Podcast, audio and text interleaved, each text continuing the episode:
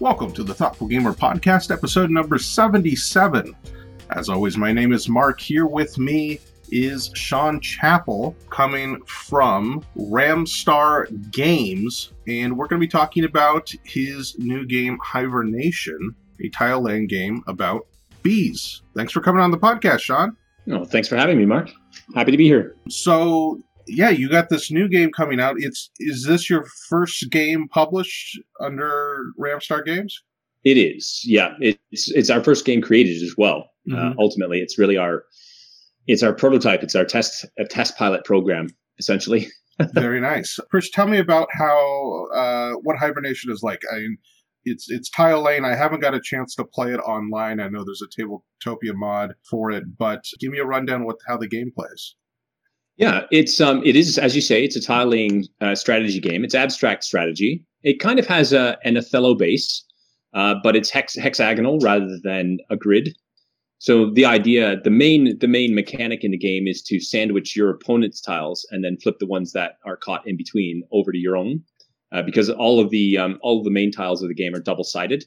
And ultimately, the goal of the game is to have more of your tiles face up by the end. And on top of that, we've actually added in because we themed the game around bees, uh, which was a product of actually just play testing with a whole bunch of hexagons. It really kind of came to us that we figured that that theme would fit really well.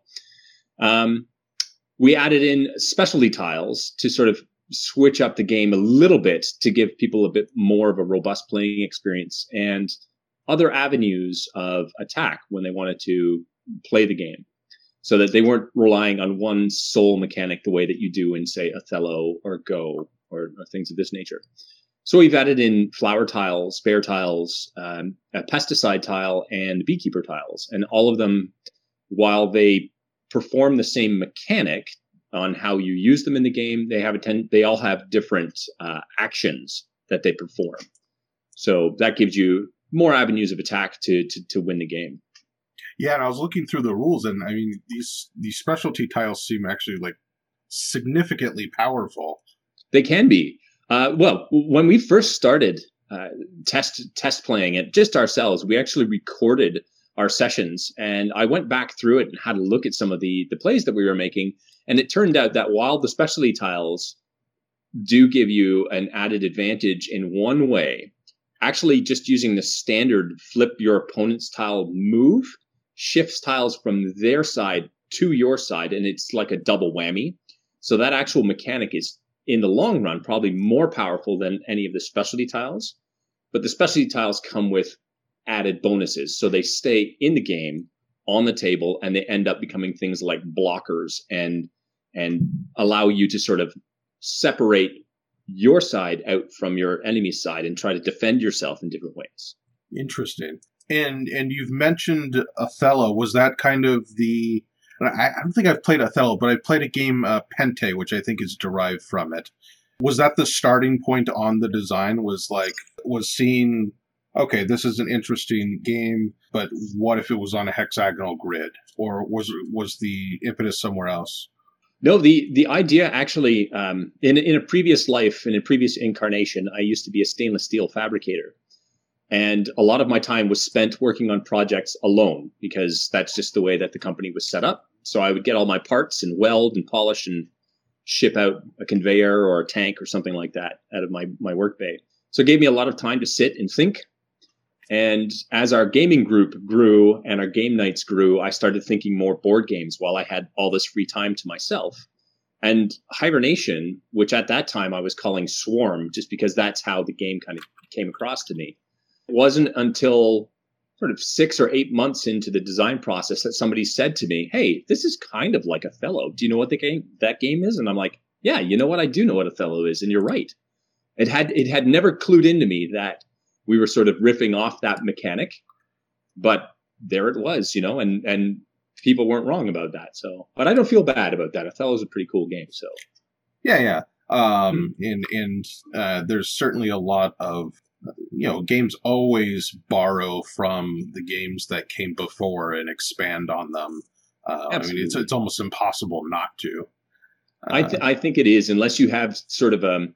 I know that we, on our on our research into board games and things like that, when Magic: The Gathering came out, that was kind of a a bit of a game changer in the way that they presented card games and things like that. But uh, yeah, for the most part, you're not wrong. You know, everybody's kind of cherry picking a few things here and there and whatnot, and you know, you put your spin on it, but it has appeared somewhere else before before your creation, right? So. Yeah, I mean, yeah, Magic is is kind of a, a, big turning point. But even Richard Garfield says that he uh, was inspired for that game from Cosmic Encounter. Right, the right. idea of having cards that change the rules of the game was like the fundamental design idea that he got from Cosmic Encounter. Uh, that uh, he wanted to implement in the game, and he didn't actually realize how uh, how big or how original it would end up being. And even like you know, in prob I mean probably the newest. Well, I don't know. There's in in terms of big changes in the board game design world. There's Dominion, but even that was uh, taking ideas from Magic the Gathering, from drafting in Magic the Gathering, and, and spun off from there. And then I guess the other big kind of innovation is legacy games, but that's just like taking right. an idea from video games or you know and just applying it to the board game world i mean even even these big innovations have their seeds elsewhere which i, I find interesting and you, and you know ultimately for anybody who is designing their own game don't don't go out of your way to feel that you need to be super amaze balls original. Don't reinvent the wheel and don't pull your hair out if your game does have similarities to something else because they all basically do. Um, it's um, it's the process of building. That's just you know this is how we've come up with the language that we're using today. Yesterday, somebody was speaking English. We learned it. We've added some things to it, and now we're speaking it ourselves. And it will change tomorrow when somebody else picks it up and runs with it. So don't don't feel bad. I would you know a bit of advice to, to fledgling gamers such as ourselves i would you know yeah, yeah. make your game make your game and, absolutely you know. absolutely so uh, you were not the only designer listed on uh, the credits here for for hibernation it seems like this was originally your idea uh, yeah. how did what was the process of, of getting other designers involved well, the, the, the core game was my idea. Um, as I'd mentioned, I came up with it at work one day, uh, and what I did was I actually presented it to our my game group, uh, which is my my wife Kit and our good friend Sabrina. We've been meeting for a couple of years, uh, and it became a really um, regimented thing that every Friday night we get together.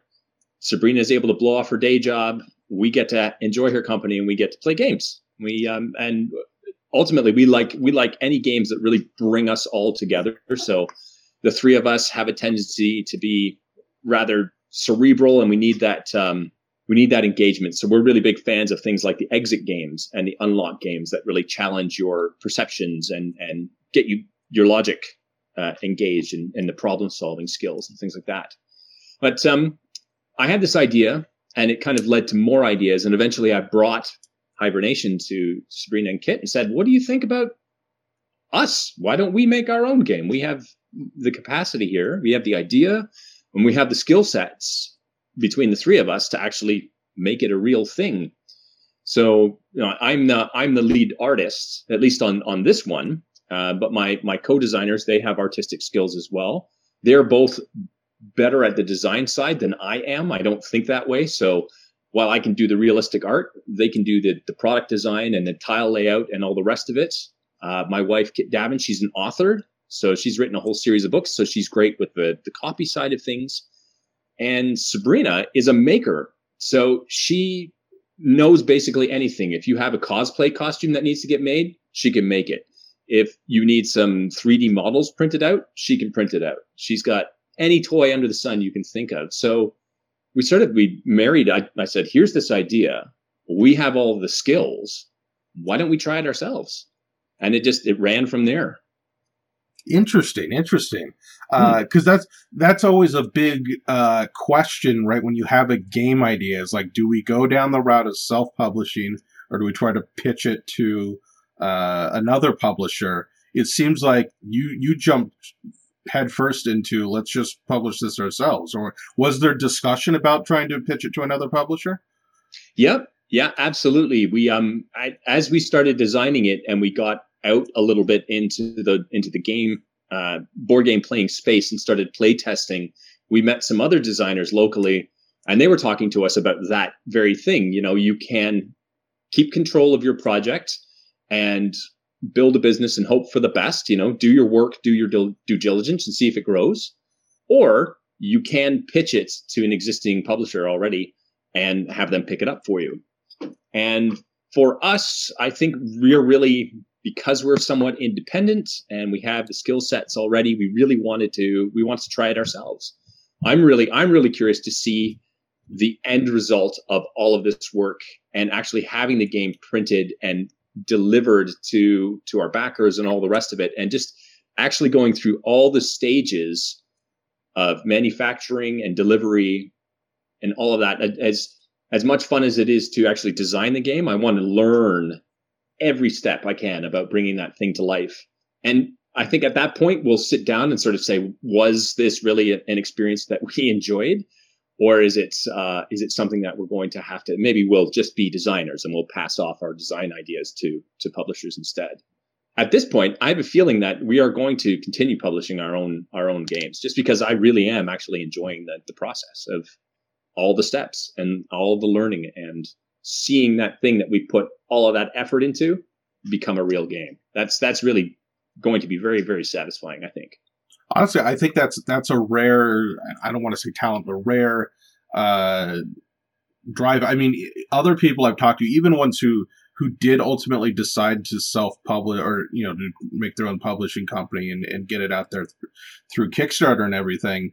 Most of them seem to find that aspect of it, the actual nitty gritty, getting the publishing done to be not enjoyable, even if they ultimately think it's worth it. And I know other people, myself included, would not want to have any part of that. So I think, uh, you know, that's, that's, it's, it's cool to see someone who's, who's really enjoying that process because I've heard it can be a grind, it can be frustrating.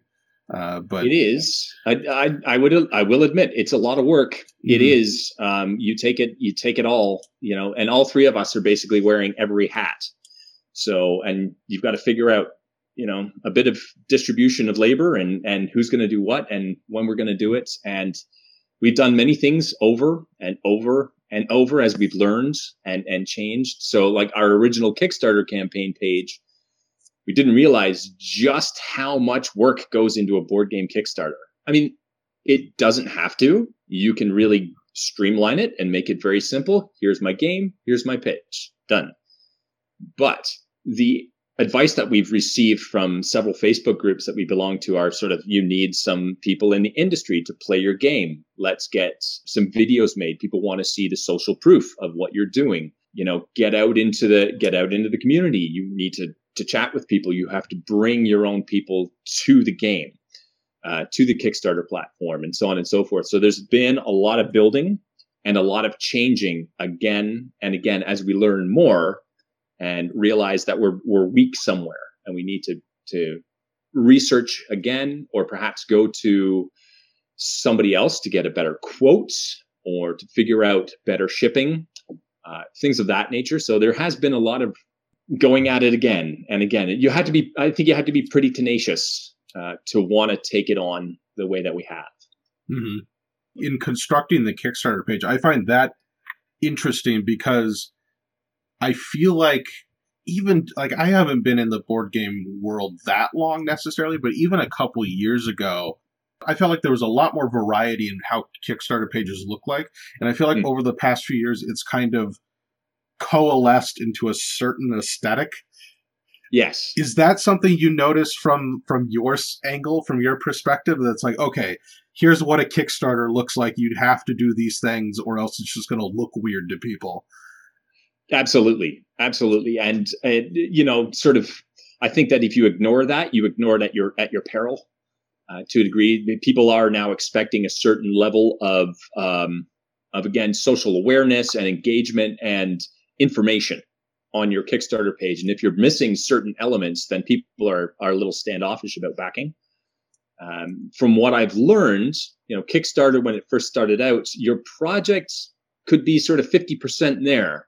And you could get on there and pitch your idea and it would get the backing that it needs. Now, especially with, with things such as board games, there is an expectation that you're pretty much finished, that you're, you're at 95% and that you've been able to create viable prototypes that have gone out into the world and you have a certain amount of financial backing in order to make that happen and so on and so forth. So yeah, I have noticed that there is a, almost like a uniformity that's happening around board game um, at Kickstarters, and I can see it uh, in some Kickstarters that do really well, and other ones when I look at their pages and I see that their their pitch is flagging, and I can go straight down through their page and say these are certain things that are missing, and that might be the reason why people are standoffish about backing.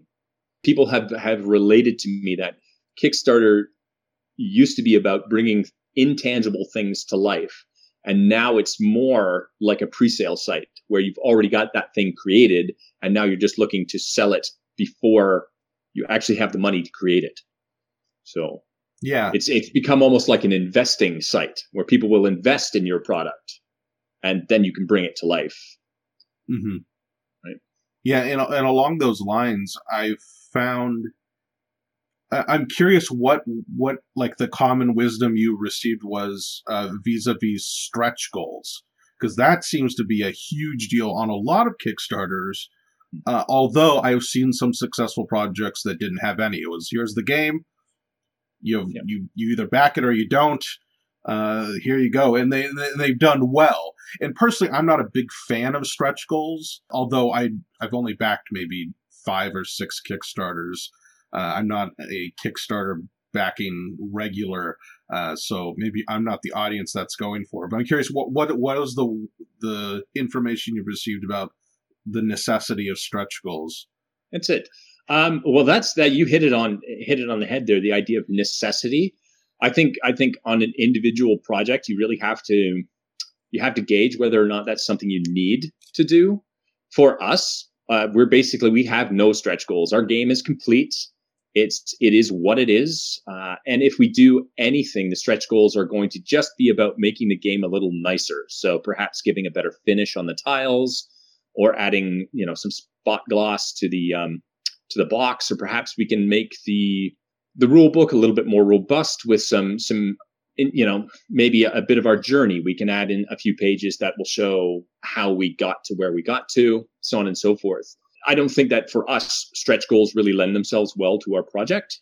But for other ones, other bigger projects, tabletop RPGs, and so on and so forth, when the stretch goals are actually giving you extra extra play Uh, materials, extra cards, extra minis, extra play mats, so or more scenarios and things like that, I can understand that to a degree, as long as what is being added does add extra value to what the game is. It's not just adding more stuff.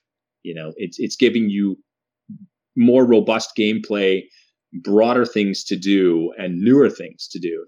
Mm-hmm. One of the criticisms over stretch goals has been that people leave things out of the game that are actually necessary, and they they hang the term stretch goals over these things to try to entice people to to back.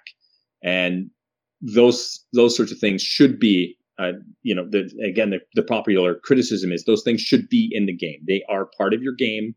Put them in the game. Don't make them stretch goals, you know, because a lot of backers are, are wise to that and they're kind of standoffish. And there's, there's kind of a, I think there's two sides of the fence, really. Either you do stretch goals well and people love it, or you're doing it poorly and people can smell it and they're like, I'm not sure about that. Yeah because I sometimes I look at some projects and I'm like, man, this is this seems like a really simple game, but man, all the stretch goals are going to make that game look so busy. Like people want them the minis, they want the all these premium features, and I love you know all I'll take every day. You know, if you give me some like thicker cardboard or a better finish on it or uh, something like that as an added feature. But I mean. Yeah. I, I could see like you know a game like yours easily falling into a trap of making it too busy just by having more quote unquote premium or fancy things when it's a game that needs that that wants a cleaner simpler look Absolutely. And there's something there's something to be said for being succinct in your design, in having uh, you know, we play all kinds of different games, um, and some of them work really well with having a lot of mechanics and being fairly busy, such as um, the Harry Potter Hogwarts battle that we have. They add on some things, but they're all working within sort of the same universe, so nothing gets too crazy. You know, the the mechanics add three hearts, lose three hearts, add add a lightning bolt, don't have a lightning bolt, so on and so forth. So anything that they're adding to the game doesn't necessarily make things too much busier. It just adds an, a little level of a, another level of challenge. Whereas um, some other games, they can really get uber complex, like over the top. We have Jaws of the Lion as well, Gloomhaven, um, and we love it. But it really does get. I mean, it's got it's got a lot of things to remember. It's got a lot of moving parts, and uh, if you want to if you want to do the game justice, and to try to play it the way that it's meant to be played, it can be tough sometimes. You're like, oh, three three turns ago I should have done X, and that's now I've lost the game. And oh, can we go back and we can just try this again, or uh, so on and so forth. So there there is, I think that there is a bit um, there's a bit of wisdom to keeping things succinct. If you if you don't need the extra stuff, trim it off, you know, and make your game a little bit more pure, and and I think people will enjoy it a bit better. Mm-hmm. It makes it makes it easier to learn. It makes it easier to bring it to the table. It makes it easier just to get into it and have the fun. So yeah, uh, going back to uh, the design process for Hibernation. Hmm. Um, so you you had this idea, you brought it to your game group, turned into co-designers. How how complete was the game then, and how much uh, how much work did you do after that process of like of of getting to the game to where it is now?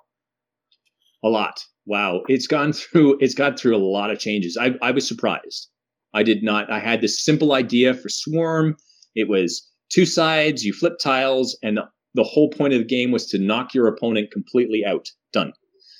Um, and then when I sat down with Kit and Sabrina, they suggested that we need some some extra. We need a, just a little bit more going on here. So they pulled from their experiences of like uh, telephone app type games uh, things on their Android phones and like Candy Crush, things of that nature that had specialty tiles or specialty gems or things that showed up to change up the gameplay. So we added those in as well, and those went through a process of how did it, how do these work? How are they going to change the gameplay? How do we make it so that they fit into the theme and they fit into the mechanics and sort of the universe that we're creating inside of this box? and they went through a lot of changes. Like we we first implemented the bear tile as a blocker for the end of a line of tiles, so that somebody couldn't put their bee tile at the end of your bee tiles and flip an entire line. So you have a block. But we quickly found out that you could get around that by just building your bees out to get to the first one in line right in front of the bear, and then it's it's pointless. It, you've negated it. So what we did instead was we we beefed it up so that any tiles that the bear tile is touching can now no longer be flipped. They're they're impervious to being touched, and they end up being blockers themselves, so you can't play through them. So it, it changed as as we play tested, and people kind of said, "Nah, this is kind of clunky. I'm not sure I would ever play this tile because it doesn't do much for me."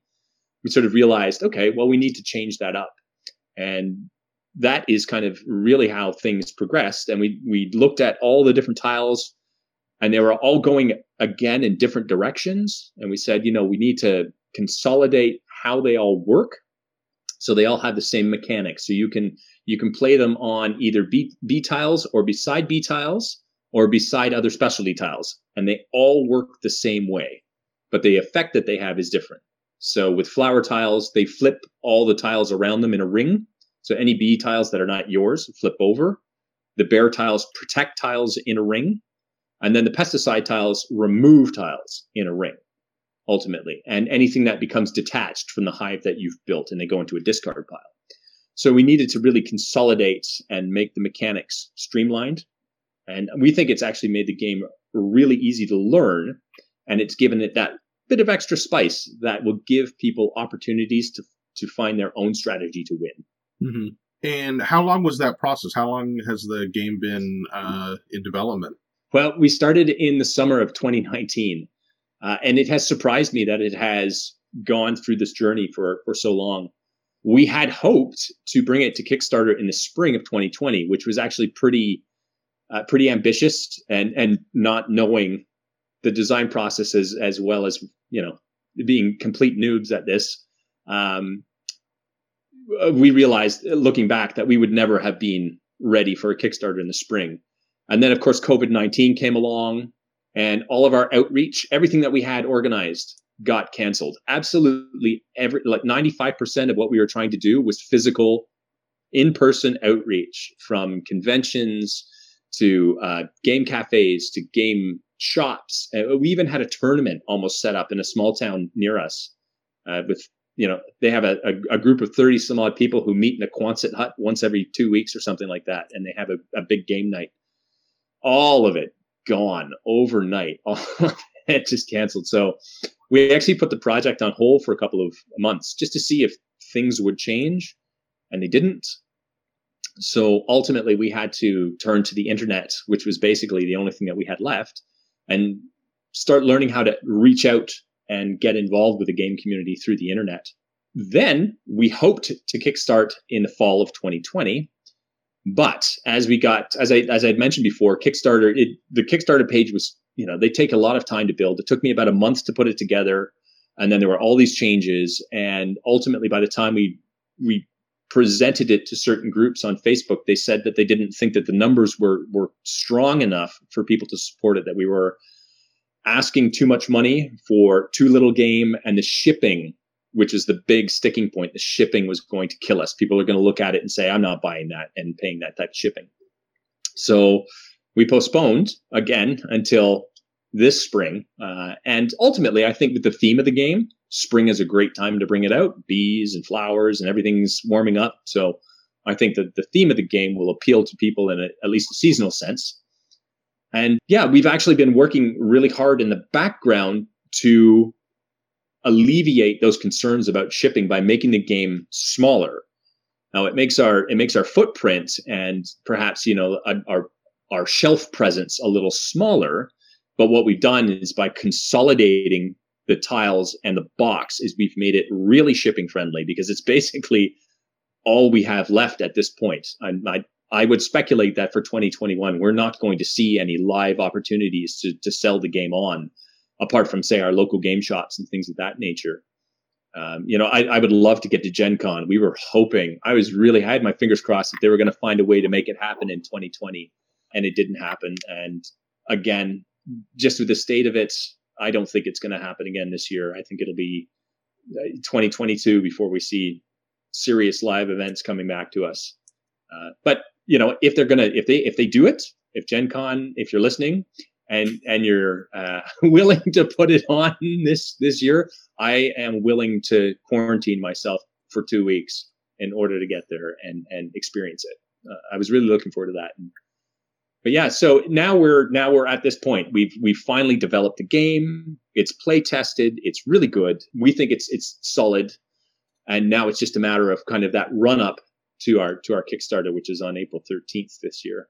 Actually, I mean, a year and a half working on the game is actually the shortest amount of time I've had of anyone, uh, anyone right. on the podcast. Usually ask that question like, "Oh man, I've been, I first had the idea nine years ago, and yeah. uh, it's just now." so I mean, even though you feel like uh, it's been delayed, I mean, I think that's remarkably quick uh, right. especially for uh, you know first first time publishing. That's that's pretty that's fantastic. That's a lot of dedication, uh, and I applaud you. I'm one of those lucky people, possibly lucky, anyways. Uh, I'm do I do this full time, so I have the time to invest in setting things up and talking to people and and working in the background to talk to the manufacturer about our options and to talk to the shipping companies about our options and to get those things lined up. I don't have to wait for the weekend or or hope that I have an evening free to to get at it. I, I know that a lot of you know first time publishers uh, that's that's what they're looking at. You know, it's it's a weekend project, it's a passion project, and that's why it takes. I'm sure that's why it takes so long uh, to get those things together. One of the um, uh, folks that I follow, you probably know, is as Dan Hughes with his Cora Quest mm-hmm. game looking at him, I mean, he brought that, he created that and brought that out through uh, the lockdown essentially. So within sort of six to eight months, he had developed this game and and brought it to Kickstarter. So it is possible to do. I know that he had a lot of help too. A lot of friends came out to to give him support, which is great. Uh, and there's you know if there's anything to to all of this, it's it's build that community because they'll have your back when you have something you know when it, you have something new to, to develop or you've got a problem. You know they'll be there to, to help save you. Mm-hmm. So uh, it, it can be done, but I think you need the time to really put into it. Yeah, absolutely, for sure. Backing up uh, even further, I'm curious about what got you into modern board games uh, to begin with. Was there a particular game that hooked you uh, and started this game night, or? Yeah, well, um, our friend Sabrina has been more into into gaming longer than we have been, and although board games have been part of our basically been part of my life since forever, uh, I can remember actually getting when I was a, a, a, young boy, my parents would basically get me a, an action figure for my birthday and a board game. That was I was pretty much assured of getting one of those two things, or or both those things for my birthday. Uh, and I can remember playing games like IQ 2000 and another one that was like a, a car game, and it was it was all about high octane and so on and so forth. They were all you know roll and move type games, really you know kitty type stuff and things like that yeah, we actually really started getting into this a bit more with, I believe, the Eldritch Horror. We picked that up and started playing that and realized just how far board games have come and that they are much more adult than they used to be. You know, um, I've read a lot of posts that say roll and roll and move are pretty much kiddie type games. So please don't bring that to Kickstarter if if you're looking for an adult audience. So we're shying away from that as a mechanic if we uh, if we should decide to develop in that direction, unless it's for for kids specifically. But yeah, it was that, and our friend Sabrina, who's been into this space a little bit more, she she brought over a game called Super Dungeon, which she had supported off of Kickstarter, which is this it's expansive. She has buckets and buckets of parts because she bought the whole thing with with every expansion, and uh, it's got something like 200 different minis and she wants to someday paint them all and I'm, I'm happy to help at some point if we ever get that sort of free time but um, yeah we we really realized at that point just where games have gone and since then we've picked up a couple dozen new games and we've tried out all kinds of different mechanics and and I love it I think it's great where where board games have gone and the engagement that you can get with with adult friends or you know with your kids depending on how old they are to you know have that family time and to enjoy that that connection in a very different way. It's it's great. We're actually going to be having our very first game night tomorrow night since before Christmas because we've been under lockdown ever since then. So I don't think we've actually had a proper game night in about two months, and it's it's going to be a to do. We we picked up something new. We're going to be having nachos and breaking breaking all the all the dietary rules, and it's it. Let's have some fun, you know. Oh, absolutely, yeah, that's yeah. awesome. Mine mine are still digital right now, uh, although the numbers the COVID numbers are going down. So hopefully my my small friend group will uh, be able to come over soon. We'll see. Absolutely. Something I really love about board games is the tactility mm-hmm. board games, of touching the parts. Some games have done fantastic things with what's what's available, and I love seeing somebody come out with really beautiful pieces, or beautiful minis, or beautiful tokens, or they've they've got wonderful art design, or they've taken something and now you can build. You can actually build right on the I think photosynthesis is, is one of those games where you build trees essentially. Mm-hmm. Uh, I haven't had a chance to play it, but I've seen pictures of it, and it's like that's brilliant. You know, it's it's it's two pieces of, of thin cardboard, but with a few slots, you can actually make a 3D object. And all of a sudden, it makes gameplay a little bit more engaging and a bit more fun. And there's I love that about it. I love you know, there's one thing for for video games uh, and what what they can do for you. But the tactility of a tabletop game, I, I don't think it can be beat. I love that. Yeah, and, and and certainly you know digital platforms, you know Tabletopia, Tabletop Simulator, Board Game Arena have been a lifesaver. You know when we've all been isolated, but man, there's you cannot replicate uh, completely the enjoyment of just being around uh, friends and playing with a physical game. in front of you. Uh, Absolutely, it's it's there's something something there uh, that that's irreplaceable. Although I have uh, the plus side of digital gaming, of course, is that you can you can get a lot more plays in more quickly. So there are certain games I've been just been my like relaxation games that I've gotten quite good at right during this time. I, but I still want to I still want to bring out uh, and sit around an actual table and and, and bring out our, our favorite games. But hopefully that can start happening soon. I hope so. Yeah, because um, you're you're up in Canada, right? Yes, yeah, Cambridge, Ontario. Okay, yeah. Uh, I haven't looked at, at how Canada is doing in terms of COVID. You you all didn't get hit as hard as the United States, right? We didn't. No, no. Um, I don't. I don't want want to get too political, but with the lockdowns that we've had here, I haven't really agreed with them so much. Our numbers have been really small, like com- comparatively speaking to um, to the U.S. Mm-hmm. And um, I, I, find some of the some of the um, actions taken by our government a little bit stringent for for what our numbers truly are you know mm-hmm.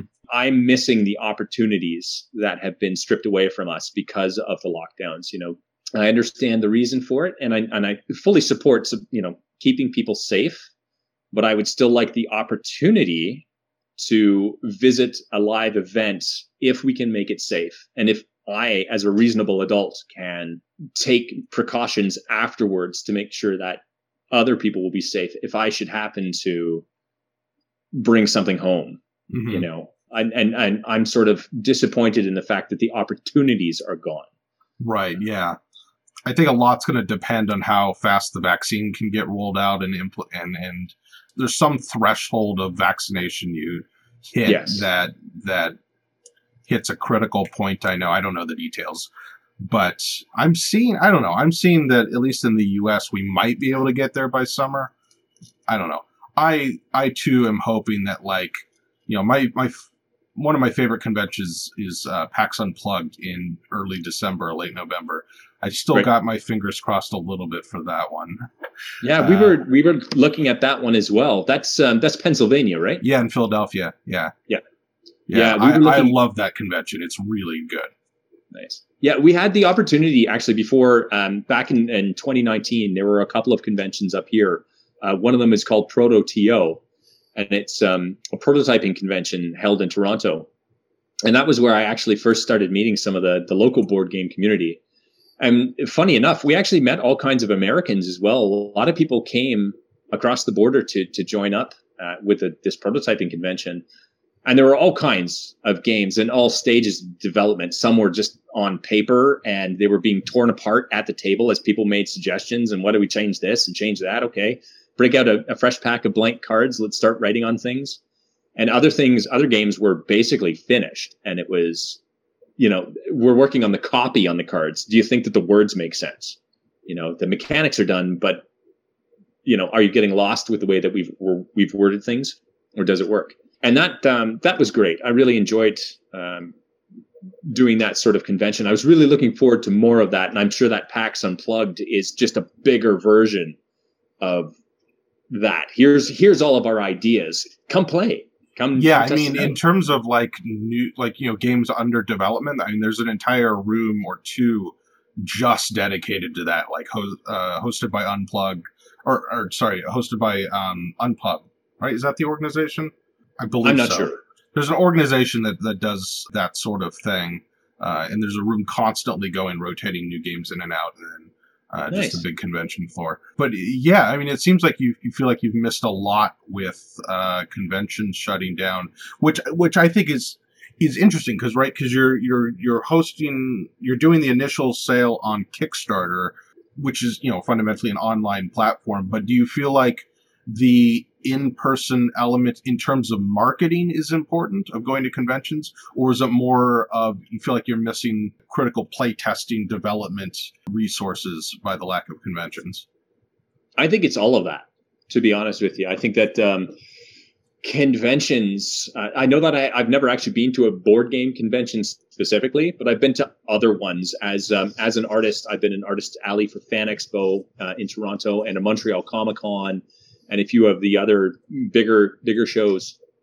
And there are so many things that are going on. You're meeting other vendors and other people doing things that you do. And so you're making contacts in the industry. And then if you do have play tests, if you have things that you're, you're trying to get opinions on, you can present that as well. There's opportunity for that.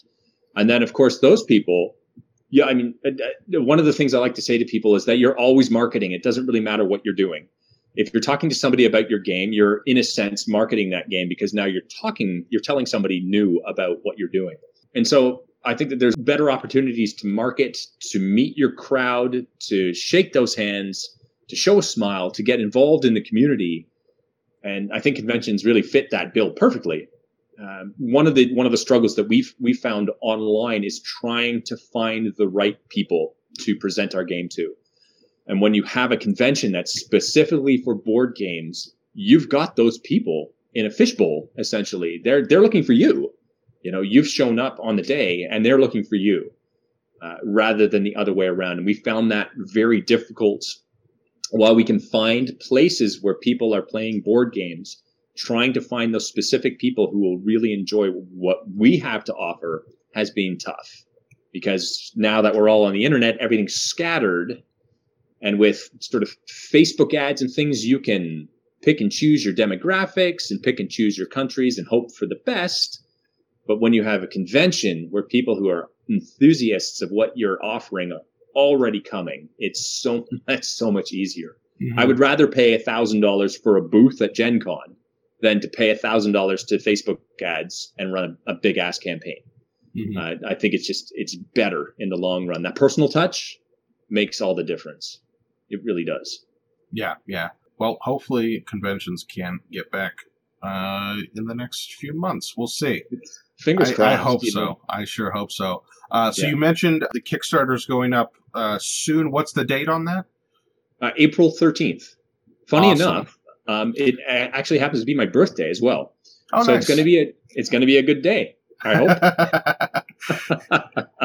Let's hope so. And then yeah. the game is called Hivernation with a V. Yep. And uh, what's the price going to be? Uh, at the moment, we're we're shooting for somewhere between twenty and twenty five okay. US. Uh, we haven't quite settled on a price just yet. I kind of need to throw it out to to a few people and sort of say, you know, what do you think is reasonable? Mm-hmm. Um, but we think that we have a, a, product that's good in that price range. Uh, any more than that, I think people are going to look at it and say there's not enough game for what you're asking. Uh, but anything less than that, and I think we're we'll, we'll be underselling it mm-hmm. for what it is. So awesome. Any yeah. last notes, comments, selling points for Hivernation? Well, ultimately, um, I think it's a really great gateway game. Uh, we, we, I've heard some people talking about this idea of you know gateway games, uh, and and we think that we've created something that is good for that. So if anybody's sitting on the fence about maybe getting into to board gaming, I invite you to come have a look at what we've what we've created because it's a fairly it takes 30 seconds to set up. It takes a couple of minutes to learn. You can get right engaged in, into into gameplay right away, but it's really hard to master because you're ultimately you're playing whoever's across the table from you. It's one of those. It's like chess, you know. Everybody knows what the moves are, but if the person across the table from you is much better at it, then that's what you're really playing. You're playing your opponent. So I think that our, our game has that opportunity to constantly be one of those strategic games where you learn a little more and you play a little better and you play somebody who's better than you. And it, it, it'll always have that continuous engagement, but it's not so rule heavy that you have to spend three hours reading the rule book or going back to it again and again and again to see if you're doing it right. um, so yeah, there's that. And ultimately, I would ask anybody listening to come check us out and if you feel it's the kind of game that you want to keep that conversation running on, uh, sign up for our newsletter. Let us continue that conversation with you so we can let you know what we're up to. And uh, where can they find information? Oh, uh, we are basically everywhere. So we're firing in all directions. Uh, uh, we're at uh, ramstargames.com. Of course, that's our main website where you can find out everything that we're up to. Um, we're also on Instagram. We have a, a Facebook group for Hivernation specifically. You can uh, come see us there and, and ask to join up and help us create Hivernation. That's where we post a lot of should we go with this picture? Should we go with that picture? What do you think of this box design? Do you like this idea? So on and so forth. So if you want to be part of the process, we're happy to have you give us a hand and, and be part of the community. Uh, and then, yeah, ultimately, yeah, general social media channels. You can find us everywhere. Fantastic. Yeah, I'll, I'll, say. I mean, I haven't got a chance to play it. There's the Tabletopia uh, mod up if you have Tabletopia yeah. uh, and want to give it a try. But uh, just reading through the rules, it does seem like a really cool abstract game. Uh, and I, I, I've like I said, I've pl- I haven't played Othello. I've played Pente, which has a similar thing of trying to put your pieces on either end of like a column or a row, and I find that kind of what's the word I'm looking for? Uh, th- that kind of spatial abstract game to be to be quite compelling. So I'm excited to give it a shot on Tabletopia. Again, the Kickstarter is going up on April 13th. You got it. Awesome. I remembered the date. Yay me. Yeah. And thanks, Sean, for coming on the podcast. This was a really fascinating look at just that process of getting a game to this point, which uh, I always seem for me, it seems like an incredibly daunting task. For you, seems like it was a lot of work, but I, I seem to have a really good handle on it. It is it, it is a lot of work, but uh, one of the things I would I would suggest is just relax into the process. You're going to change a lot of things. You're going to learn a lot of things. You're going to relearn a lot of things. And uh, one of the one of the what we're really looking forward to is once Hivernation has has funded and it's it's in that process of being manufactured we know that for the next game, because we do have a second one actually in the background that we're already pre planning, we're going to have a lot of foundation set. We're going to have the understanding of how a game begins to how it finishes. And so for the next one, I think a lot of the stress will be off. It'll be about designing a great game and not worrying about how we set up the avenues of disseminating that game out to the world. We'll know all that. Mm-hmm we're looking forward to that. I'm I'm looking forward to that. Well, I well now I got to ask about this the second game. Is there any? Are, are you keeping oh. keeping information about that sealed or? No, I, I, well, I mean, there's always should I should I say anything? Should I not say anything? You know. uh, uh, but ultimately, yeah, the, the, the working title of the game it's called the Dirty Dozen. Uh, it is an egg themed game. Uh, as you can, I don't know if you can see the artwork behind me there, but that's that's me. That's what I I do oh, as wow. a fine artist. That's fantastic. So I, I had this idea once uh, for a fine art project, which was all about eggs. And I looked at them as being the beginning of life. They're pure, they're innocent, um, they're they're beautiful. This beginning of life. And I thought, why don't we put the most disgusting, grossest things inside those eggs and really ruin it for everybody? So I, I, came out with a series of paintings uh, one of them was like there was a squid coming out of it and it's tearing at the fabric of its own reality. So it would be pulling back the edge of the painting. And another one was uh, The Funk of 40,000 Years from Michael Jackson's Thriller. Uh, another one was a bit more biblical. It was the 30 pieces of silver that Judas got, so on and so forth. So all these awful things inside these beautiful eggs, sort of the unexpected. And that's what uh, we're riffing off of for the Dirty Dozen. It's basically going to be an egg themed game where you need to come up with the most evil, rottenest dozen eggs in front of you as you can get. And it's going to be kind of cult themes with a few, um, I think, earth earth based uh, motifs. So fire, earth, air, water, that kind of idea.